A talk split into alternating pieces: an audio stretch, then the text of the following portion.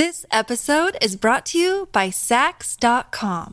At Saks dot com, it's easy to find your new vibe. Dive into the Western trend with gold cowboy boots from Staud, or go full nineties throwback with platforms from Prada. You can shop for everything on your agenda, whether it's a breezy Zimmermann dress for a garden party or a bright Chloe blazer for brunch. Find inspiration for your new vibe every day at Saks dot com. This episode is brought to you by Shopify. Forget the frustration of picking commerce platforms when you switch your business to Shopify, the global commerce platform that supercharges your selling wherever you sell. With Shopify, you'll harness the same intuitive features, trusted apps, and powerful analytics used by the world's leading brands. Sign up today for your one dollar per month trial period at shopify.com slash tech, all lowercase. That's shopify.com slash tech. Hello, everybody. This is Marshall Poe. I'm the editor of the New Books Network. N B N listeners like to read books and buy them. So we thought we'd tell you that right now, our friends at Princeton University Press are having a remarkable site-wide sale. You can get fifty percent off books, including ebooks and audiobooks, with the code fifty, F I F T Y, at checkout until May thirty-first. You can save some real money on Princeton University Press books. I encourage you to go there and check it out. Welcome to the New Books Network. Hi, this is Rebecca Buchanan, host of New Books Network, New Books in Popular Culture, and today I am here with Valerie Chepp, who is the author of Speaking Truths, Young Adults, Identity, and Spoken Word Activism. Valerie, thanks for being with me today. Thanks for having me, Rebecca. Could you start by talking a little bit about how this book came to be, how you became interested in spoken word, and, and put this together? Sure. So, um...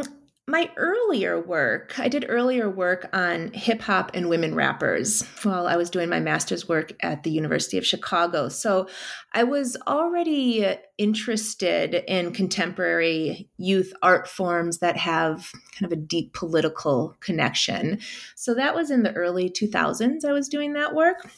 Um, and then during that time, I took a meth- um, ethnographic methods class at the University of Chicago, and I had to pick a site for my field work. And I picked a poetry slam there in Chicago um, at the Green Mill on the north side of Chicago.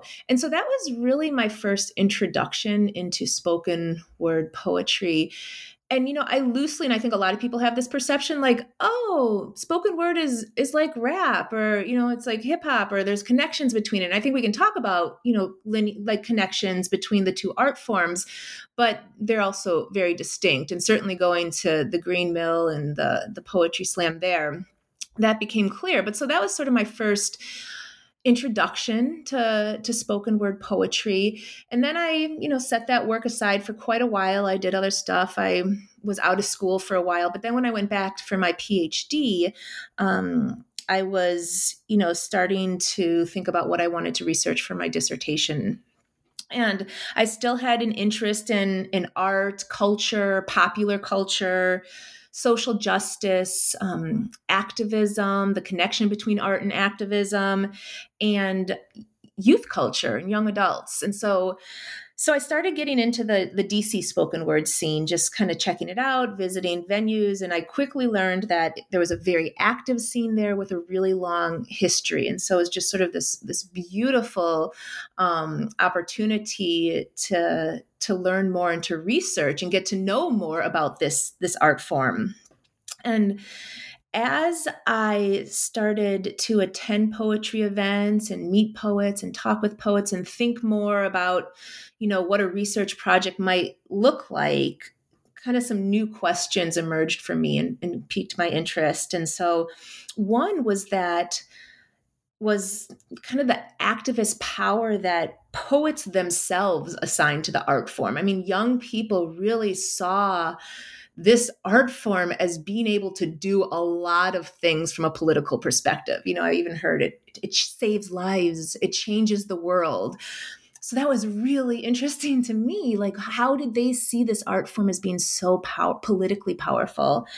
And then um, it also was able to tap into my interest in identity politics and um, you know, including the limits of identity politics. My, my, I was a women's studies undergrad major along with sociology. So I've been really interested in how identity politics has, has played into feminist activism, but has also um, been critiqued um, within uh, feminist activism, and how intersectionality has really emerged as this really Um, sort of um, important analytic innovation around issues of social inequality.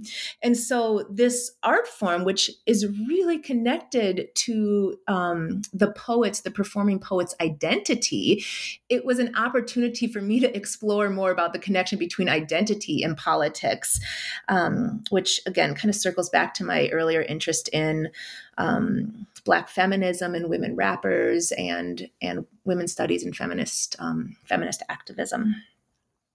So you so you're studying D C, and can you sort of set up what it was like during the time you were studying? Because it's been a while. You talk about things like even um, Busboys and Poets that is now sort of blow exploded.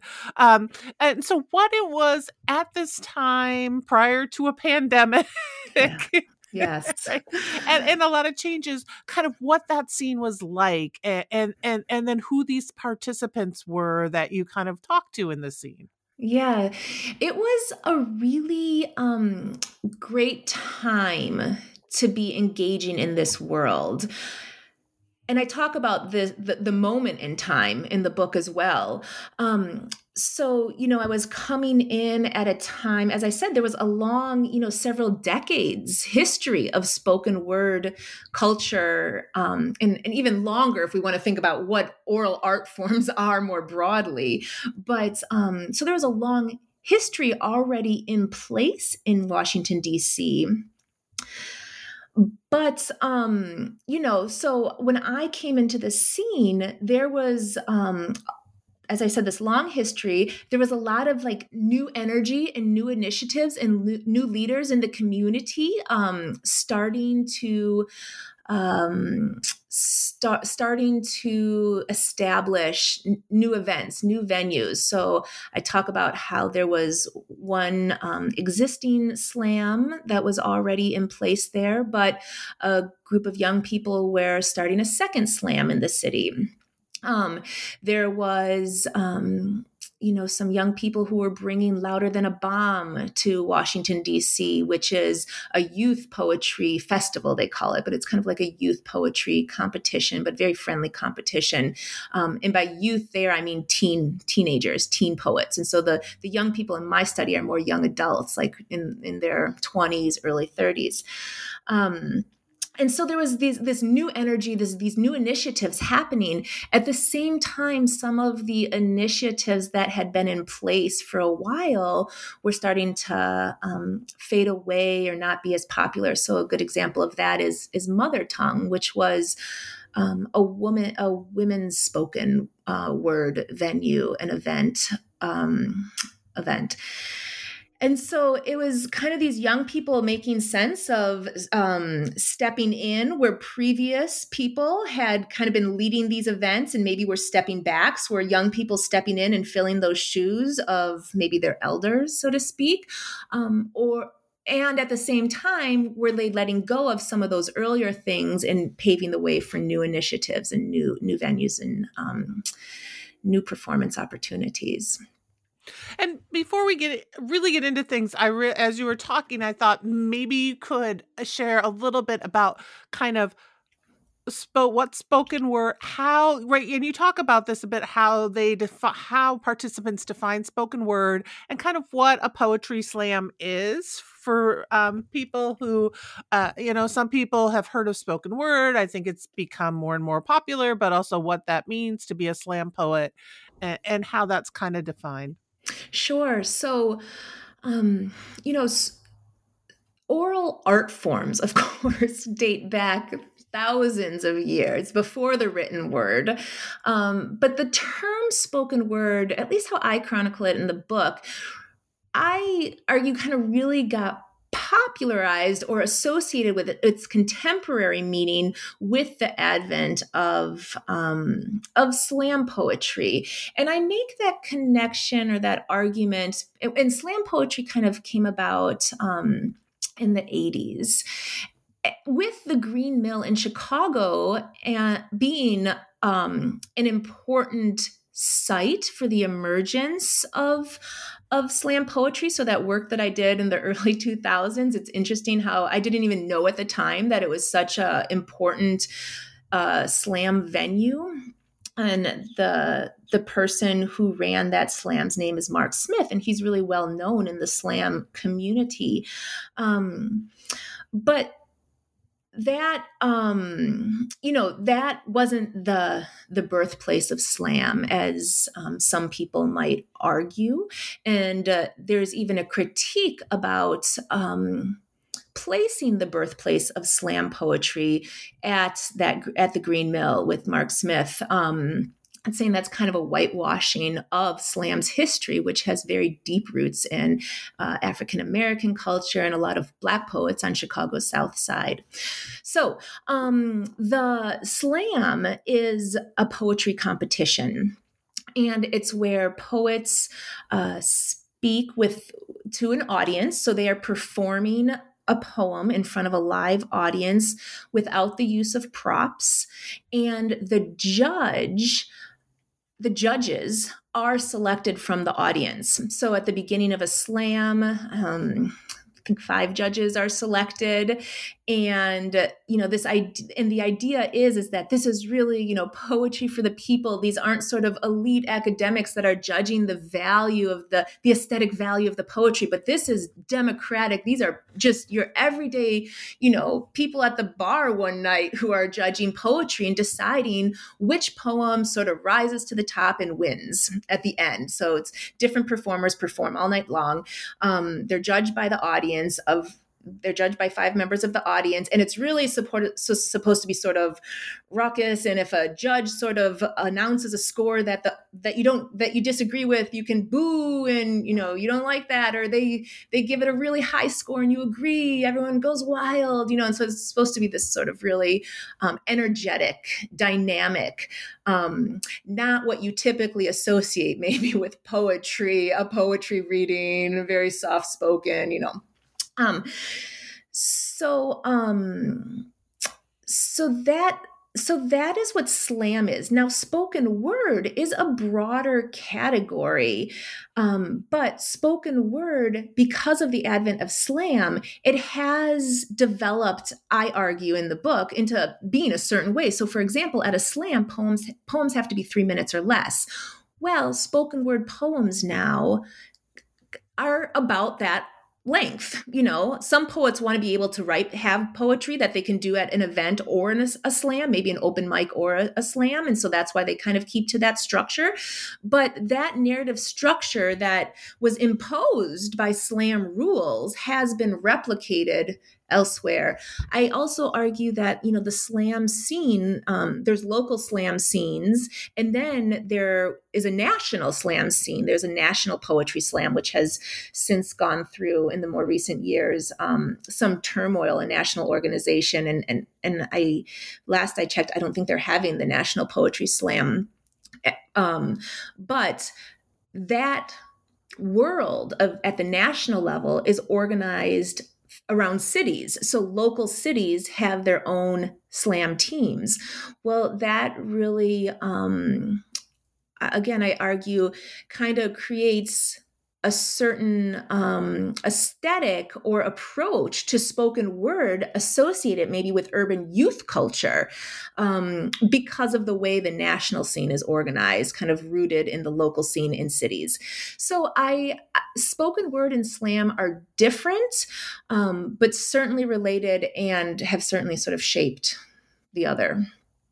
And so as you sort of go into this and look at this, you you kind of divide the book into different ways you see these young people performing and creating activist spaces. So uh, could we, um, we could maybe just sort of walk through and talk about, like, the first is this idea of storytelling, sort of, um, I think, you, Speaking Truths, right, where you got the name of the book, I'm guessing, from. Um, but can you talk a little bit about kind of what you found there and, and how you saw some of these um, participants um, using this to, like, kind of tell their stories? Yeah. So as, um, you know, as I was starting to collect data, so, and, and you know, by the way, I, I this was an, eth- this is an ethnography. So I collected data by participating in this spoken word scene for, for over two years, two and a half years.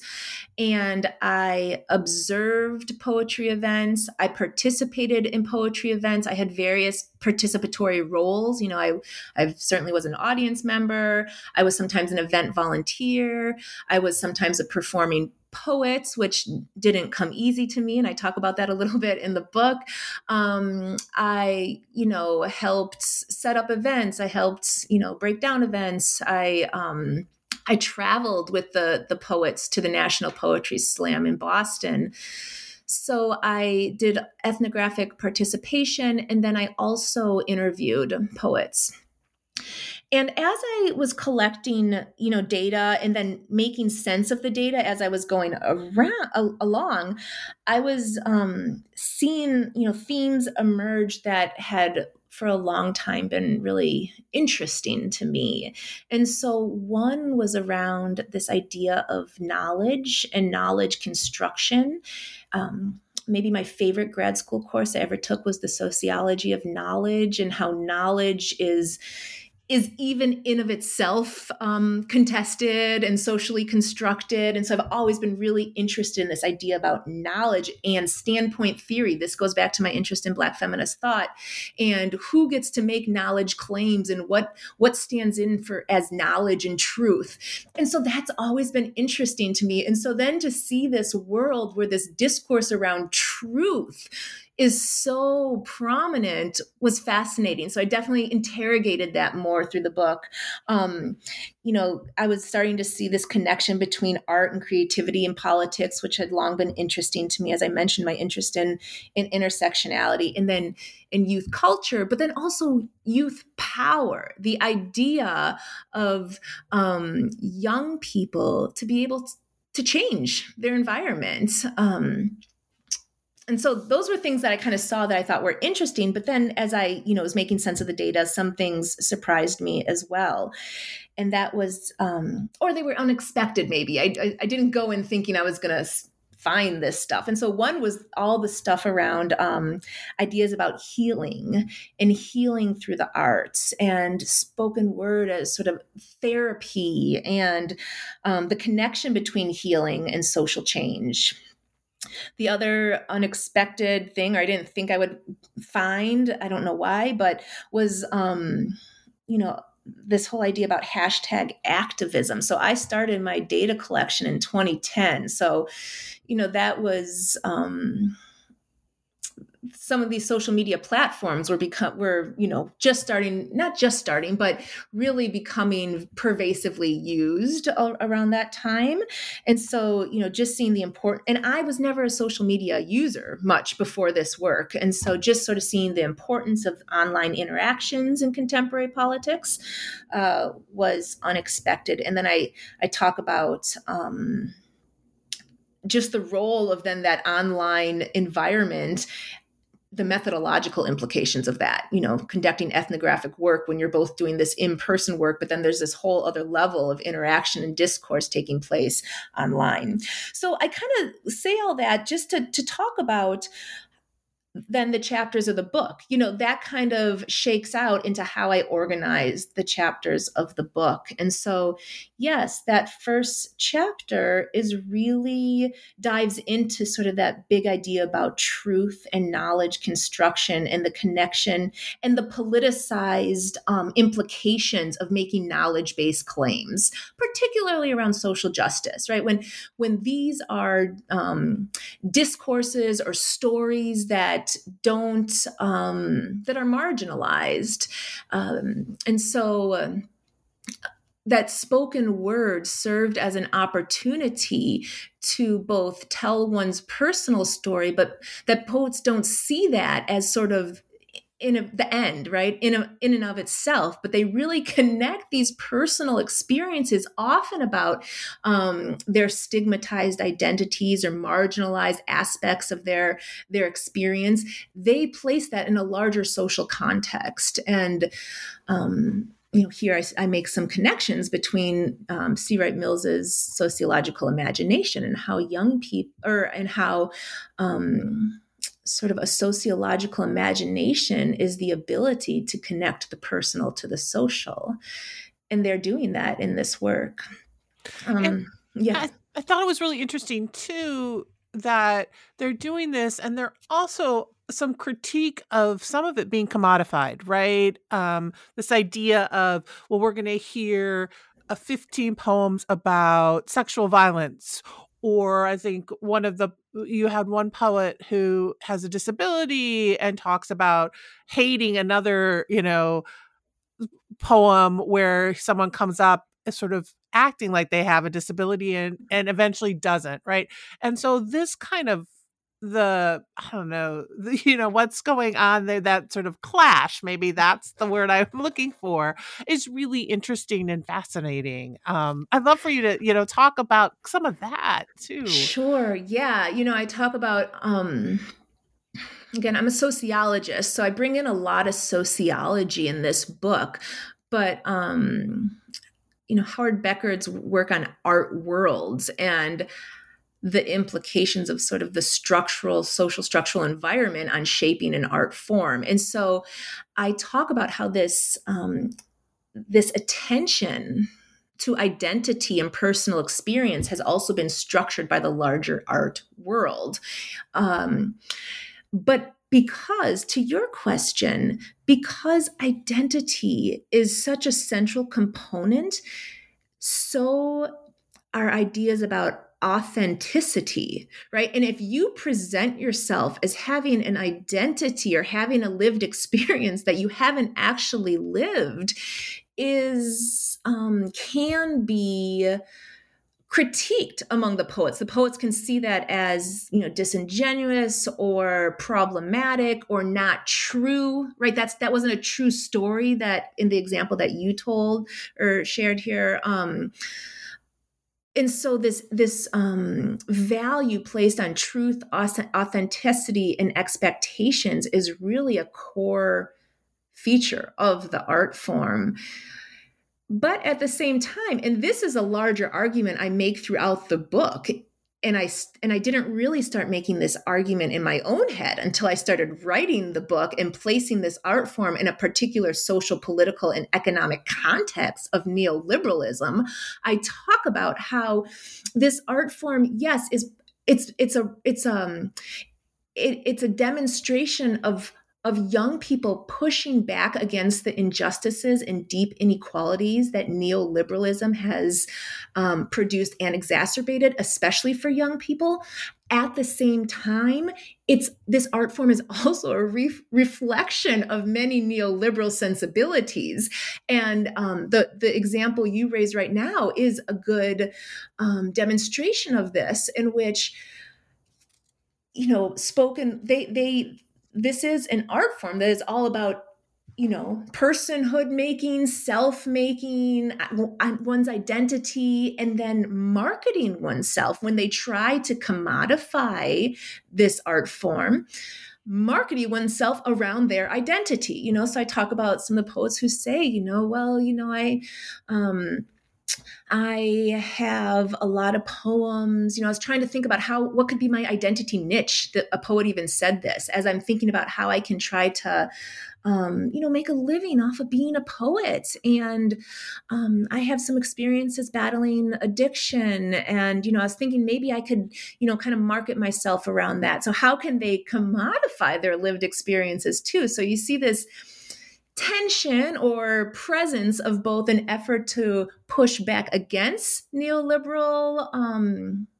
kind of the products of neoliberalism, like, and what in that, when I mean the product of neoliberalism here, I'm talking about deep structural inequality, but it also is a product of neoliberalism, and it has, it really aligns to a lot of neoliberal sensibilities around, um, kind of individuality, personal choice, um, commodification, um, kind of things like that. Yeah, into um, kind of sort of jump around chapter wise, but like that's one of those, right? You talk a little bit about that, like the gig economy, about how uh, these young people are trying to find ways to be their authentic selves, to promote their activism, but also find a way to earn a living, um, to eventually to not have to work. You know, I think one of your charts shows sort of what the, where they're at school wise or kind of kind of that kind of thing. But right, we're in a, I mean, and I think we still are, where young people are working three or four or five jobs. And so they're trying to like, to make sure they can do this and kind of be true to that space. Absolutely. And in the spirit of jumping around chapters, you know, later in the um, sixth chapter uh, around hashtag activism, but, you know, there's this also effort to pursue their passion, you know, and, and that's a real noble pursuit as young people are trying to figure out what they want to do. How are they going to make a living, this um, idea of pursuing their art form, pursuing their passion, but also this is a type of, this is very precarious employment and it's not stable employment. It doesn't have benefits.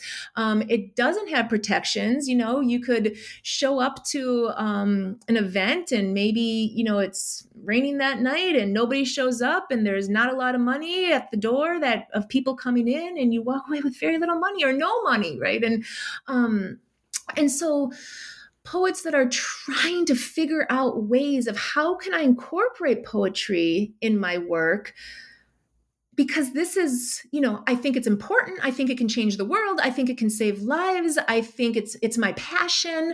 I'm good at it. I, it's my whole kind of also professional social friendship networks for all these reasons.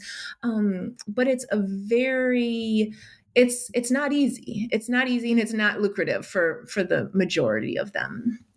And it seems too um, that you you talk about, and some of these poets talk about the ways in which what they are doing is sometimes then commodified by outside spaces like the venue or other people who are sort of taking advantage of that. The the labor, right? The poetry labor, um, without the poets really seeing some of those advantages and how right. that sort of works in this. And, and that's an activism space as well, right? Exactly. Yeah. You know, I mean, there's tensions running throughout, you know, tensions between, you know, art and labor, tensions between, you know, um, you know, pushing back against neoliberalism, but then also promoting neoliberal sensibilities. I mean, there's tensions throughout the entire book. And, but some of these young people also were able to use their spoken word to, um, whether it's not necessarily a monetary, but and some in some ways, but really create some of these spaces for themselves, recreate activist spaces, um, create um, a name for themselves. So I'm, uh, I'm not going to remember. Well, I should. Um, but the young woman who does the work, uh, the body positivity work. Uh, so can Sonia you talk Renee a, Taylor. Yeah, a little bit about those ways that they are using and, and sort of really seeing that um, activism coming through. Sure. Yeah. Um, yeah. And, you know, um, Sonia is a great example of, you know, I mean, she's extremely well known by this point. I mean, she's, she has, you know, published books. She gives commencement speeches. I mean, she's extremely well known. Um, but yeah, it started, I mean, she, her organization is called The Body Is Not an Apology. And that started as a spoken word poem. And then I kind of tell the story of how that came to be and came to grow into this international social justice movement. Um, but there's other poets who are y- using their, their poetry to create these activist spaces. So for example, Duane has done a lot of work around um, H I V AIDS activism, and he incorporate, and he does do that work um, professionally too, has done that work professionally. And he um, incorporates poetry into his work, doing that, working with young people. I mean, this is a very um, appealing mode of interacting with, with young people. It's a way, in, in the same way that there's been tons of stuff around hip hop pedagogy, you know, in using, um, I don't know, tools of youth culture to engage youth.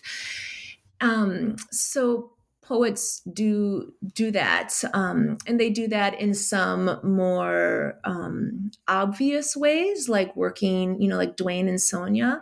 Um, Mary Bowman was another person who used poetry um, for doing H I V/AIDS activism.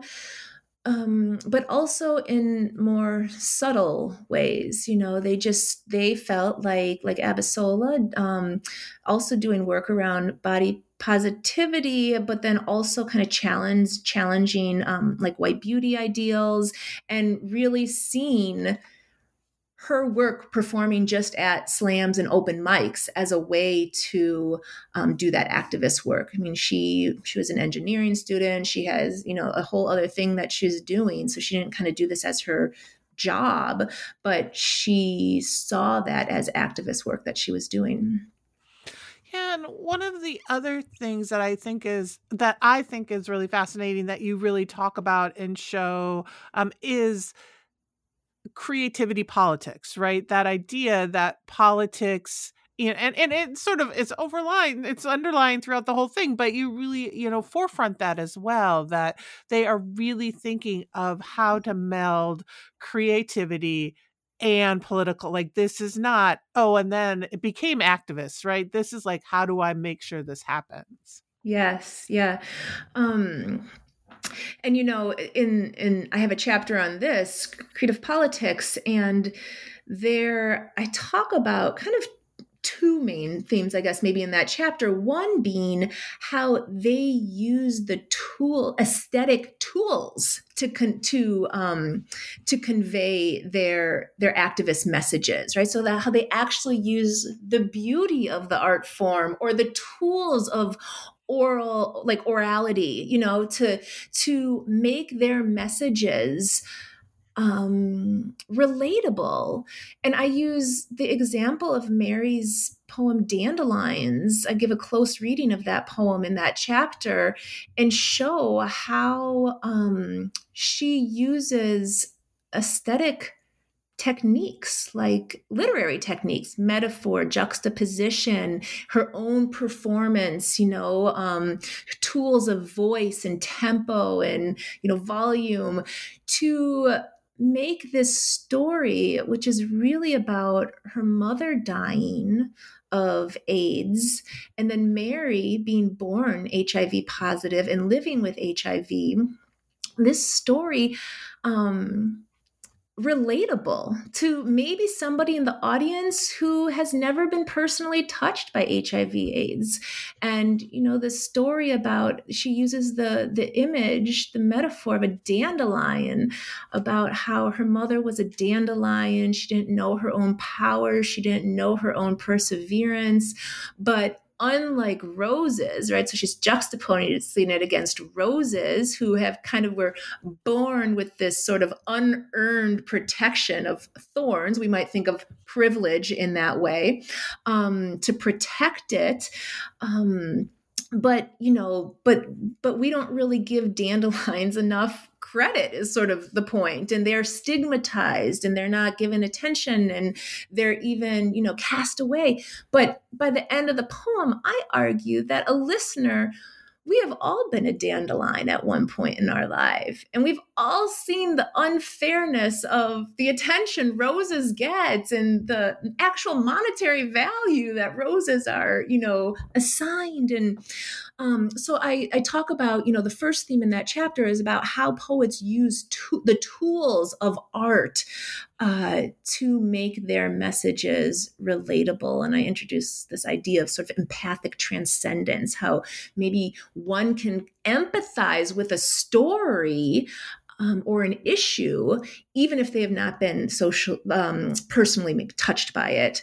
And then the second part of that chapter on creative politics is about the creative process, the practice, and how cultivating an artistic practice um, is kind of not a one-stop shop. You don't do it once and then you're done. You have to cultivate it over time. You don't always see where it's going, where it's going to lead you.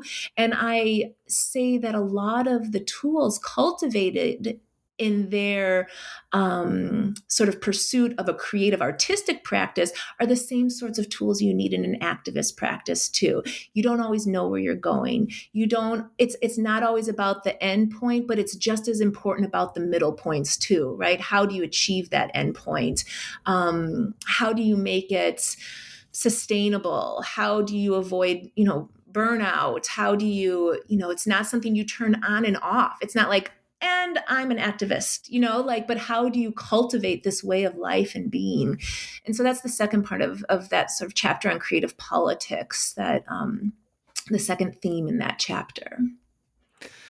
This episode is brought to you by Saks dot com. At Saks dot com, it's easy to find your new vibe. Dive into the Western trend with gold cowboy boots from Staud, or go full nineties throwback with platforms from Prada. You can shop for everything on your agenda, whether it's a breezy Zimmermann dress for a garden party or a bright Chloe blazer for brunch. Find inspiration for your new vibe every day at Saks dot com.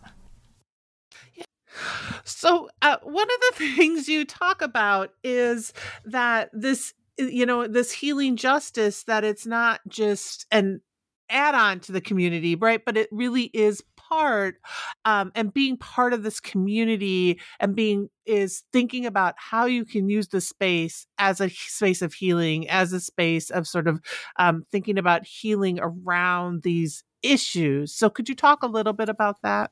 Sure.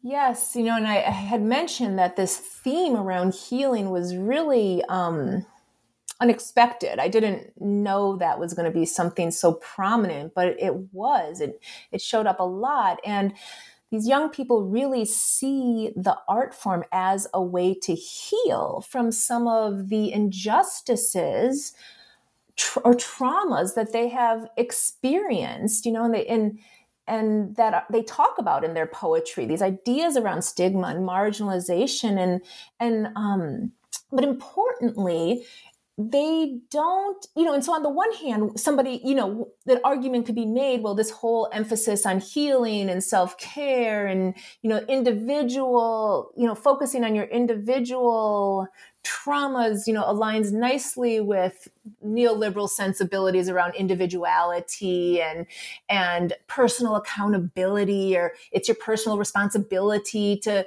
to move on or to figure out how to um, sort of prevail.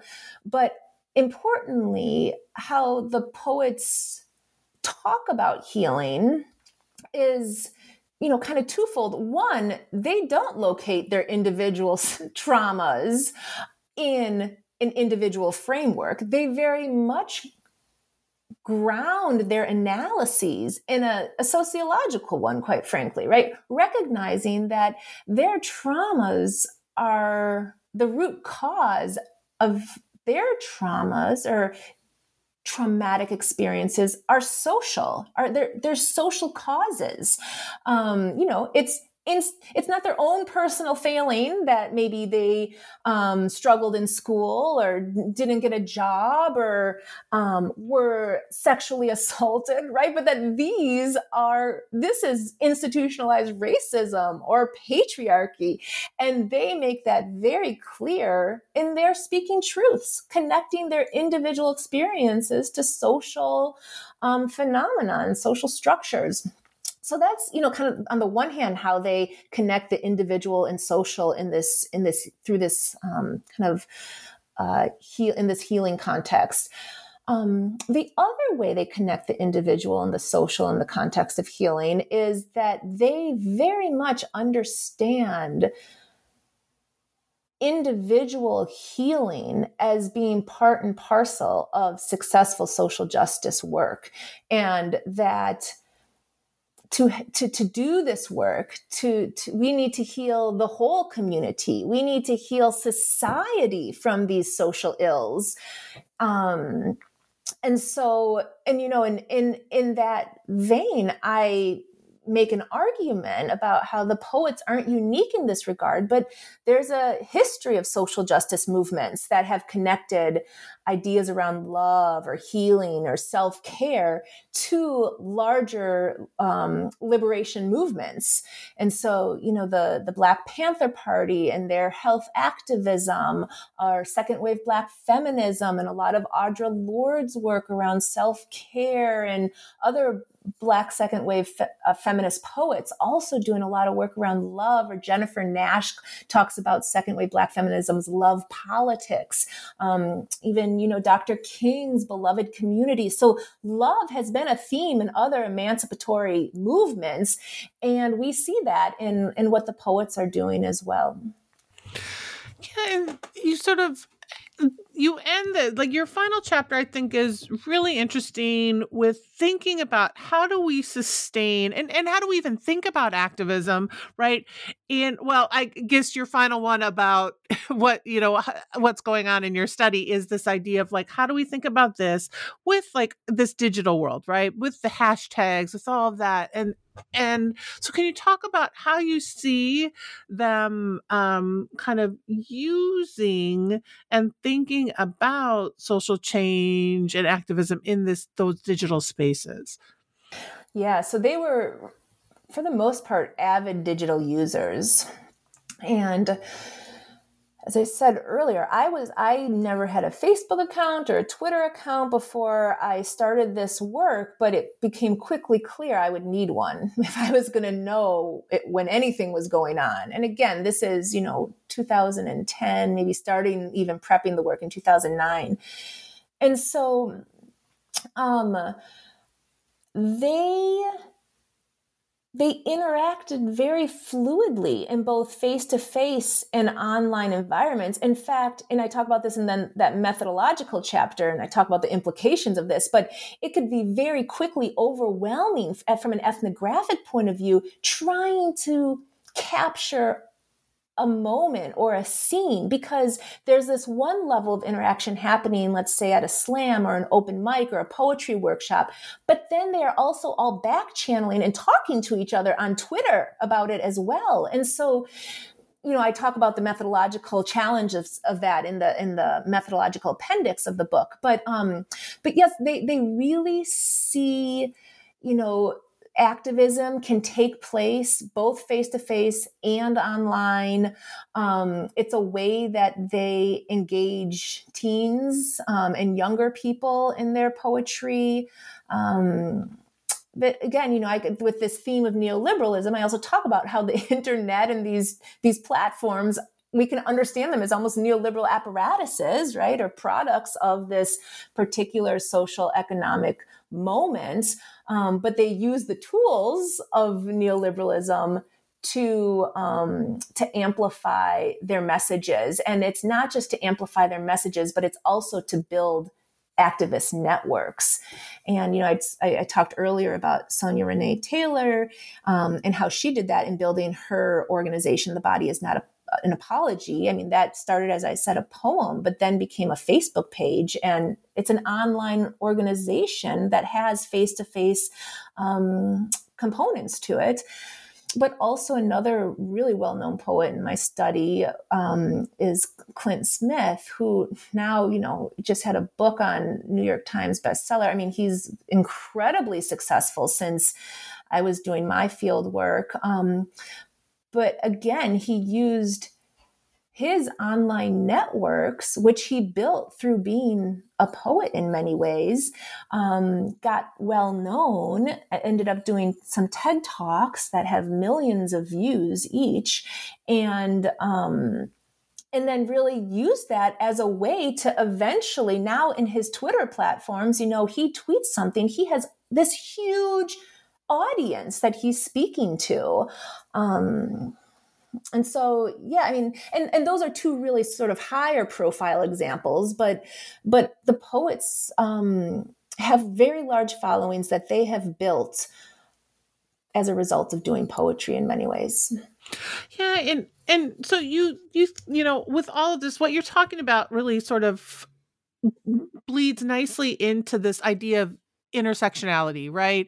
And the importance of this. And I, and I really appreciated that when we often, and I think it connects to this activism in like the hashtag activism, because we often think about young people, or often the rhetoric is young people are not activists, young people are not, um, but you argue, and I would agree with you, that this is not the true, right? This is not the case, uh, but we need to think about it. We need to look at the strategies they're using. So I'd love for you to talk a little bit about how you see this new, you, you know, you talked about identity politics and, and how you see this evolving within this space.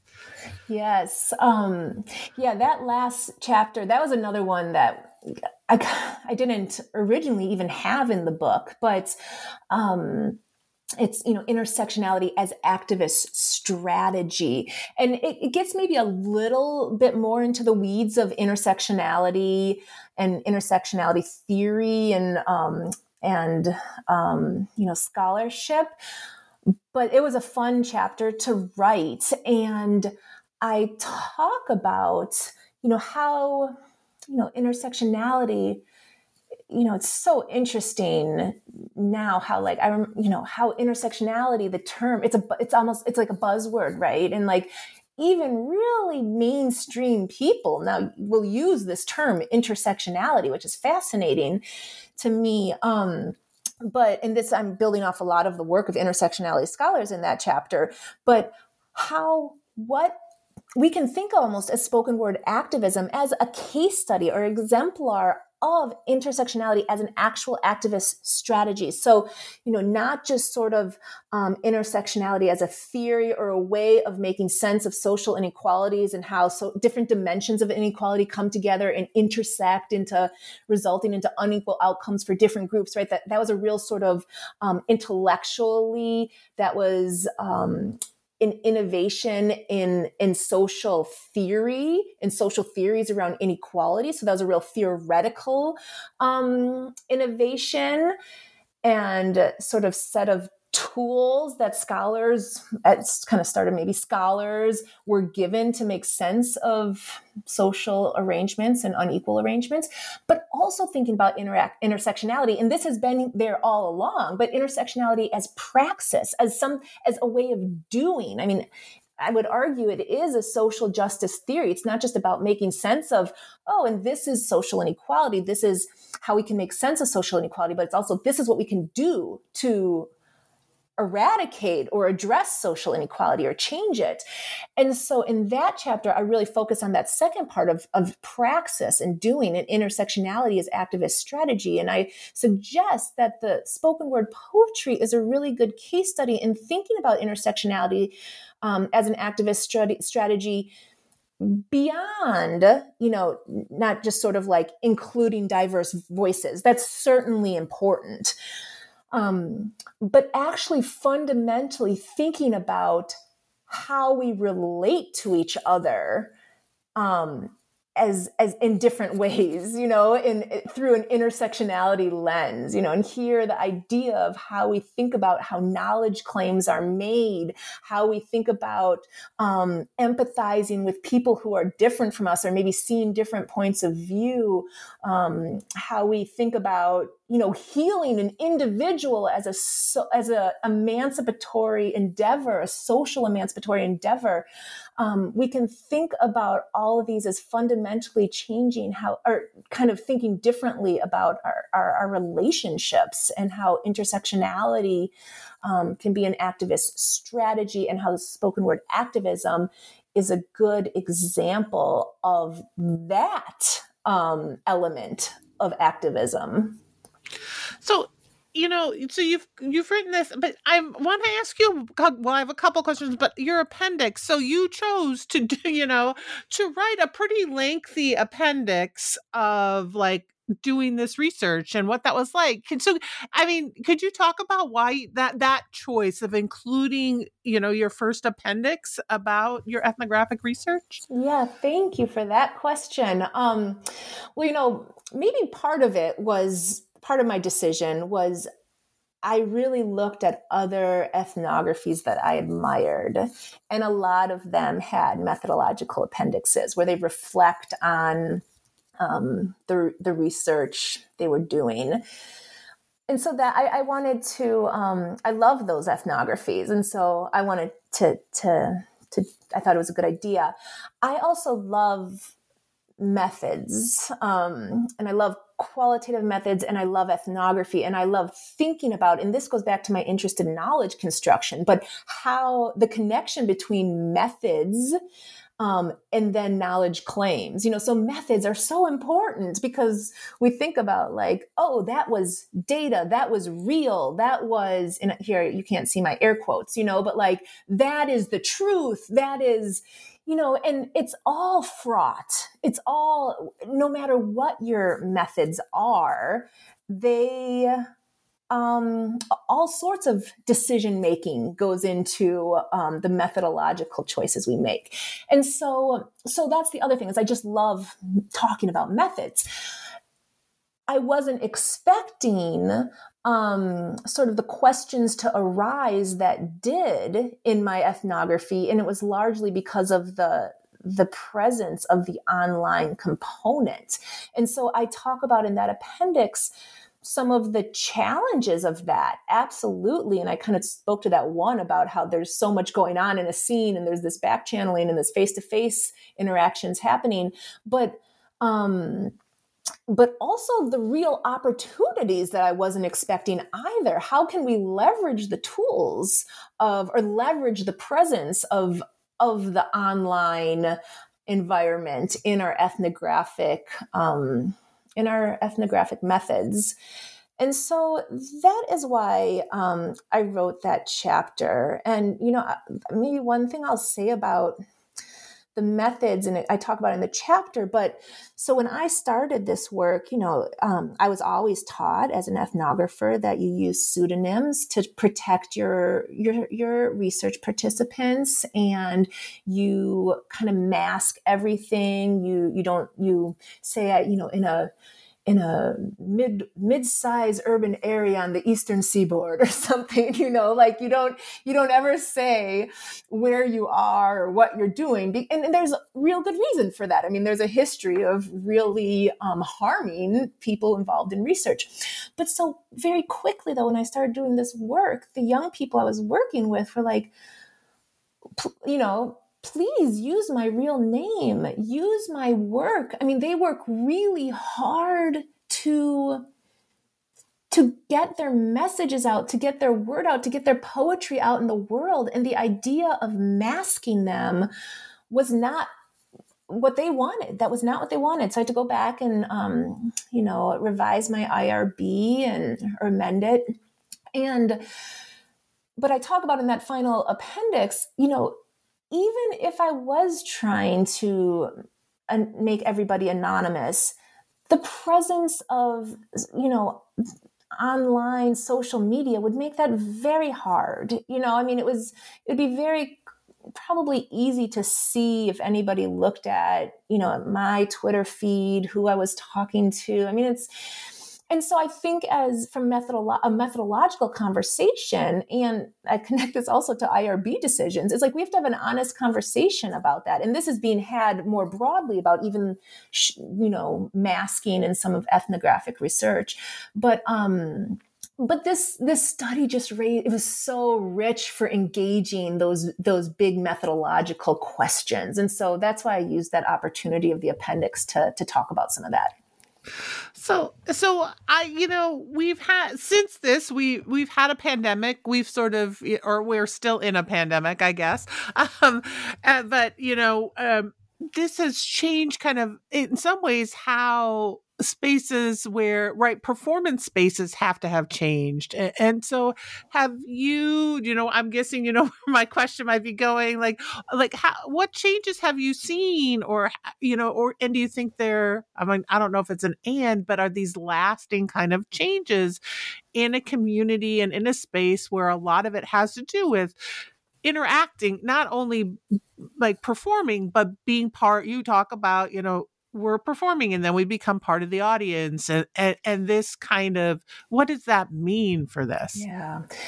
And, you know, I haven't been back in, in D C for, for several years. Um, but I have been, you know, loosely following what's been going on. I know, and this is, I think, even before the pandemic, the two slams that I followed, they have dis- since dissolved. The open mics, um, you know, Spit That is the longest running open mic in Washington, D C. It's it's very important to that community and to those to, to those participants. And Spit That has continued. They've have a virtual, they've done a virtual kind of um, version. And I have seen poets posting about, you know, open mics are starting to to be had again, you know, come out and perform. And um, so I think it's slowly opening up, just like many spaces are slowly opening up. But it's a great question. Um, you know, to see, it was already a challenge for some of these venues to sustain. You know, there was a lot of turnover.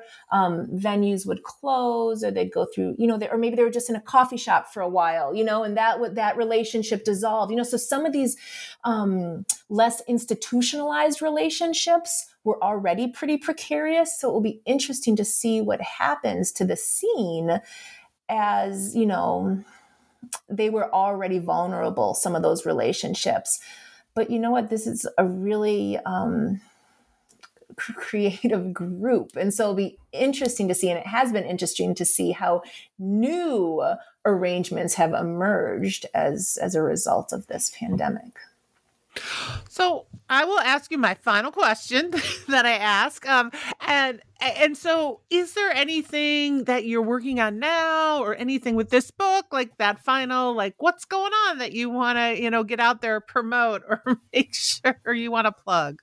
Yes. Well, I also very much appreciate that question because, you know, I, um, so this book just came out last month in February, and I started a new job last um, fall in September. And so I moved from an academic tenured associate professor position at a small liberal arts college. And I am now a qualitative methodologist at the Cleveland Clinic. And so I, um, I, in some ways, you know, I just see this as this like real large career pivot I made. And, and it was kind of a little like um, disjointed to see like my book on spoken word poetry come out after I'm in this position in the Healthcare Delivery and Implementation Science Center at the Cleveland Clinic. And I'm like, oh, those those worlds are so different. You know, I don't really, I'm I've, I'm doing different stuff. And this is, you know, really tapping into my interest in qualitative methods. But, um, you know, my, and I'm bringing in sociology, of course, but, you know, the idea of, you know, poetry or creativity or art, I don't really see the connections. And, and I've really, um, you know, had to like come to terms and really start thinking about that. And, and I actually think, and this is an argument I make through the book and the poets taught me, that activism